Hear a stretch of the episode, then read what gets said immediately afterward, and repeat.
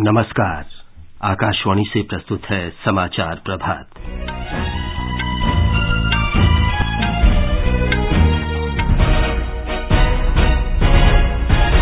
राज्यसभा में राष्ट्रीय आयुर्विज्ञान आयोग विधेयक 2019 कुछ संशोधनों के साथ पारित। संसद ने बाल यौन अपराध निवारण संशोधन विधेयक सहित तीन महत्वपूर्ण विधेयकों को भी मंजूरी दी। उच्चतम न्यायालय के आदेश के कुछ ही घंटे बाद उत्तर प्रदेश सरकार ने उन्नाव दुष्कर्म पीड़िता को 25 लाख रुपए का मुआवजा दिया। मामले की सुनवाई आज भी जारी रहेगी। सर्वोच्च न्यायालय अयोध्या भूमि विवाद मामले में आगे की कार्रवाई के लिए मध्यस्थता रिपोर्ट पर आज विचार करेगा। अमरीका ने चीन से आयात होने वाली वस्तुओं पर 10 प्रतिशत नए शुल्क की घोषणा की। और थाईलैंड ओपन बैडमिंटन प्रतियोगिता के पुरुष सिंगल्स के क्वार्टर फाइनल में आज भी साई प्रणीत का मुकाबला जापान के कांता सुनेयामा से।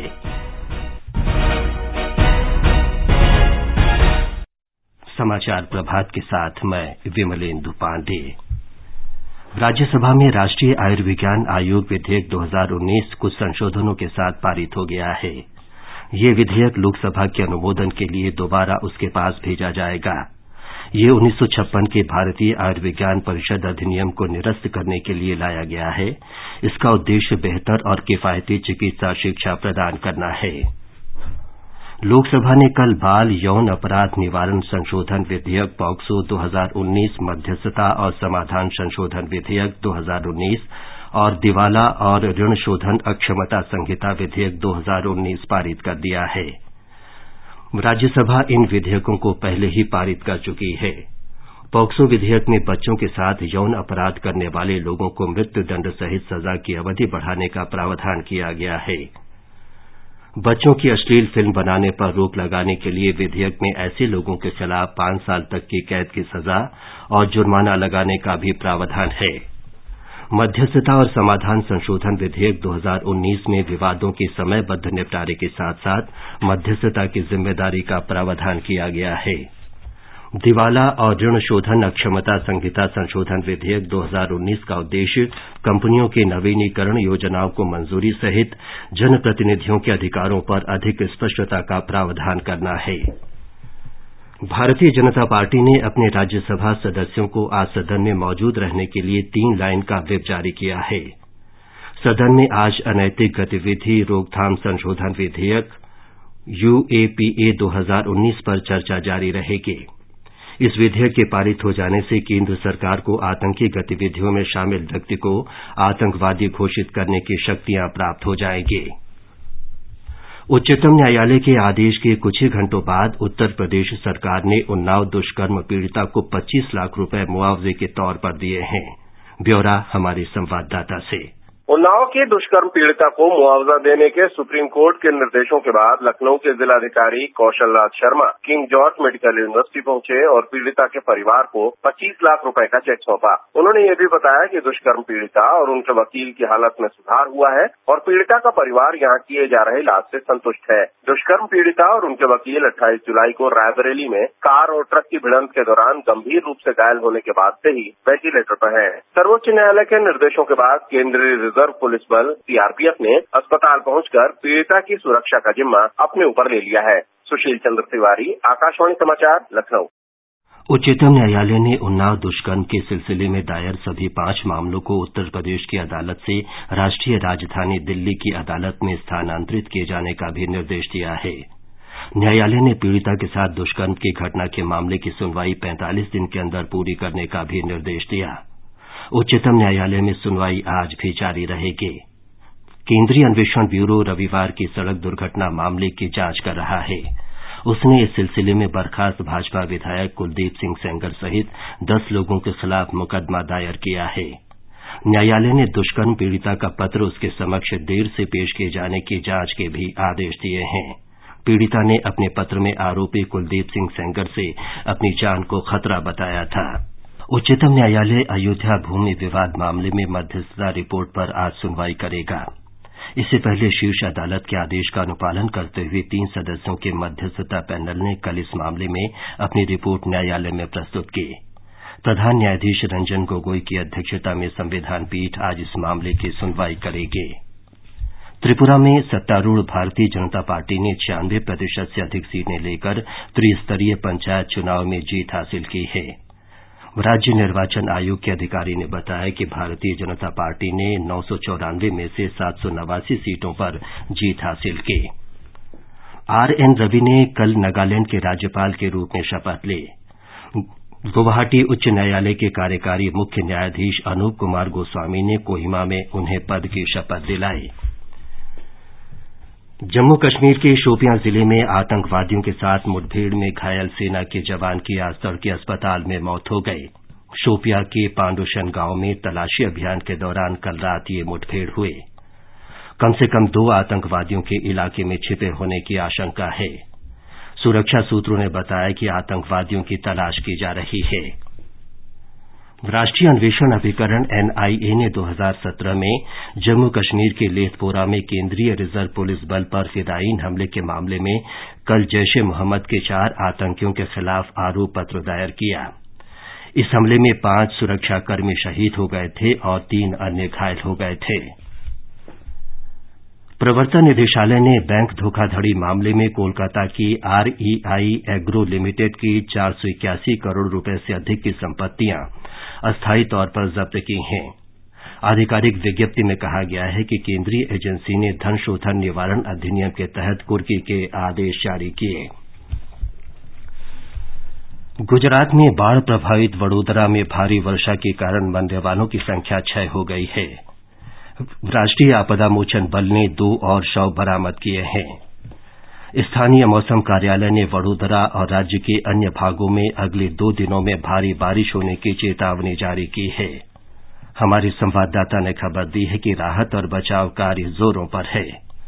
बाढ़ प्रभावित वडोदरा में राहत और बचाव कार्य तेज़ी से चल रहा है। आजवा बाँध से लगातार पानी छोड़े जाने से पाँच हज़ार से अधिक लोगों को सुरक्षित स्थानों पर पहुँचाया गया है। सेना और वायुसेना के साथ एनडीआरएफ के पाँच अतिरिक्त दल राहत और बचाव कार्य में जुटे हुए हैं। स्थानीय पुलिस और अग्निशमन दल भी लोगों को सुरक्षित स्थानों पर पहुँचाने और प्रभावित लोगों को फ़ूड पैकेट पहुँचाने में व्यस्त है। स्वास्थ्य कर्मचारियों के दल भी सभी प्रभावित क्षेत्रों में पहुँचे हुए हैं। योगेश पंड्या, आकाशवाणी समाचार, अहमदाबाद। मध्य प्रदेश के अधिकतर हिस्सों में वर्षा के कारण राज्य के कई भागों में जनजीवन अस्त व्यस्त हो गया है। एक रिपोर्ट। मध्य प्रदेश में लगातार हो रही व्यापक बारिश ने राज्य के कई हिस्सों में जीवन अस्त व्यस्त कर दिया है। रायसेन, सीहोर, खंडवा, नरसिंहपुर, होशंगाबाद और खरगोन सहित अनेक जिलों में भारी वर्षा के कारण बाढ़ जैसी स्थिति का सामना करना पड़ रहा है। इन जिलों के साथ साथ राज्य की अधिकतर नदियाँ खतरे के निशान से ऊपर बह रही हैं। मौसम विभाग ने भी राज्य के सोलह जिलों में अगले चौबीस घंटों के लिए बहुत भारी बारिश की आशंका के मद्देनजर रेड अलर्ट जारी किया है। जुलाई माह में भोपाल में सबसे अधिक वर्षा दर्ज की गई है, जबकि सबसे कम वर्षा राज्य के सीधी ज़िले में हुई है। संजीव शर्मा, आकाशवाणी समाचार, भोपाल। महाराष्ट्र सरकार ने राज्य के सूखा प्रभावित क्षेत्रों में दसवीं और बारहवीं कक्षा के विद्यार्थियों का परीक्षा शुल्क माफ़ करने का फैसला किया है। महाराष्ट्र के शिक्षा मंत्री आशीष शेलार ने कल ये जानकारी दी। राष्ट्रपति रामनाथ कोविंद तीन पश्चिमी अफ्रीकी देशों बेनिन, गैम्बिया और गिनी की यात्रा के अंतिम चरण में कल गिनी की राजधानी कोनाक्री पहुँच गए। कोनाक्री अंतर्राष्ट्रीय हवाई अड्डे पर गिनी के राष्ट्रपति अल्फ़ा कोंडे और भारतीय दूतावास के अधिकारियों ने उनका स्वागत किया। ब्यौरा हमारे संवाददाता से। राष्ट्रपति रामनाथ कोविंद आज गिनी के राष्ट्रपति अल्फ़ा कोंडे के साथ प्रतिनिधि मंडल स्तर की वार्ता करेंगे। भारत और गिनी के बीच विभिन्न क्षेत्रों में निवेश को और बढ़ाने की इस समय काफ़ी संभावनाएँ हैं। दोनों देशों के राष्ट्रपतियों के बीच आज होने वाली वार्ता में द्विपक्षीय रिश्तों को और मज़बूत बनाने के बारे में बातचीत होगी। इस दौरान दोनों देशों के बीच विभिन्न समझौता ज्ञापनों पर हस्ताक्षर किए जाएँगे। श्री कोविंद को उनके उल्लेखनीय योगदान के लिए गिनी के राष्ट्रपति नेशनल ऑर्डर ऑफ़ मेरिट से सम्मानित करेंगे। यह गिनी का सर्वोच्च सम्मान है। यात्रा के समापन से पहले कल राष्ट्रपति भारतीय समुदाय के एक कार्यक्रम में भी शामिल होंगे। समीर वर्मा, आकाशवाणी समाचार, कोनाक्री, गिनी। राष्ट्रपति रामनाथ कोविंद ने महात्मा गांधी की डेढ़ सौवीं जयंती के आयोजन के सिलसिले में गैम्बिया के एबनजान थिएटर में कल महात्मा गांधी और खादी शीर्षक से प्रदर्शनी का उद्घाटन किया। ये प्रदर्शनी दो अक्टूबर तक चलेगी। प्रधानमंत्री नरेंद्र मोदी ने यूक्रेन के राष्ट्रपति व्लादिमीर जेलेंस्की को टेलीफोन पर राष्ट्रपति चुनाव में सफलता पर बधाई दी। विदेश मंत्रालय ने एक विज्ञप्ति में कहा है कि दोनों नेताओं ने परस्पर लाभकारी संबंधों को और मज़बूत करने की दिशा में मिलकर काम करने की प्रतिबद्धता व्यक्त की। अमरीका के राष्ट्रपति डोनाल्ड ट्रंप ने चीन से 300 अरब डॉलर मूल्य की वस्तुओं के आयात पर 10 प्रतिशत अतिरिक्त शुल्क लगाने की घोषणा की है। ट्रंप ने चीन पर व्यापार समझौते को लेकर गंभीर नहीं होने और अमरीका से अधिक कृषि उत्पाद खरीदने का वायदा पूरा नहीं करने का आरोप लगाया है।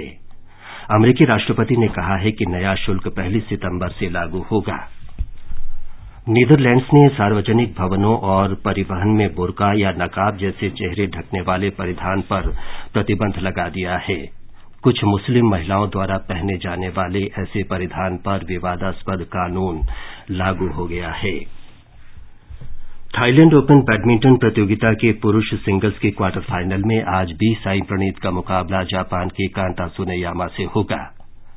प्रणीत ने शुभांकर डे को हराकर क्वार्टर फाइनल में जगह बनाई। प्रतियोगिता के सिंगल्स में प्रणीत अब अकेले भारतीय खिलाड़ी रह गए हैं। ये समाचार हमारी website news on AIR dot com पर भी उपलब्ध हैं। और अब आज के समाचार पत्रों की सुर्खियों के साथ हैं मुकेश कुमार। धन्यवाद विमलेंदु उन्नाव दुष्कर्म कांड से जुड़े मामलों की दिल्ली में सुनवाई अखबारों की अहम खबर है। राजस्थान पत्रिका की सुर्खी है, दो वर्ष में ट्रायल नहीं, अब 45 दिन में फैसला। ट्रक से टक्कर में हो सात दिन में जाँच पूरी, सुप्रीम कोर्ट ने उतारा रसूख का नशा। अमर उजाला की खबर है, कश्मीर में अट्ठाईस हज़ार और जवान होंगे तैनात। केंद्रीय सुरक्षा बल की 280 अतिरिक्त कंपनियाँ लगेंगी। पाकिस्तान की जेल में बंद भारतीय नागरिक कुलभूषण जाधव मामले में नवभारत टाइम्स की सुर्खी है, झुका पाकिस्तान, जाधव से संपर्क की दी इजाज़त। राजस्थान पत्रिका की टिप्पणी है, इधर जाधव से भेंट का प्रस्ताव भेजा, उधर एक युवक को पकड़कर भारतीय जासूस बताया। राष्ट्रीय आयुर्विज्ञान आयोग विधेयक को राज्यसभा की मंजूरी को जनसत्ता ने प्रमुखता दी है। और अंत में मुख्य समाचार एक बार फिर। राज्यसभा में राष्ट्रीय आयुर्विज्ञान आयोग विधेयक 2019 कुछ संशोधनों के साथ पारित। संसद ने बाल यौन अपराध निवारण संशोधन विधेयक सहित तीन महत्वपूर्ण विधेयकों को भी मंजूरी दी। उच्चतम न्यायालय के आदेश के कुछ ही घंटे बाद उत्तर प्रदेश सरकार ने उन्नाव दुष्कर्म पीड़िता को 25 लाख रुपए का मुआवजा दिया। मामले की सुनवाई आज भी जारी रहेगी। सर्वोच्च न्यायालय अयोध्या भूमि विवाद मामले में आगे की कार्रवाई के लिए मध्यस्थता रिपोर्ट पर आज विचार करेगा। और अमरीका ने चीन से आयात होने वाली वस्तुओं पर 10 प्रतिशत नए शुल्क की घोषणा की है। इसके साथ ही समाचार प्रभात का ये अंक समाप्त हुआ। नमस्कार।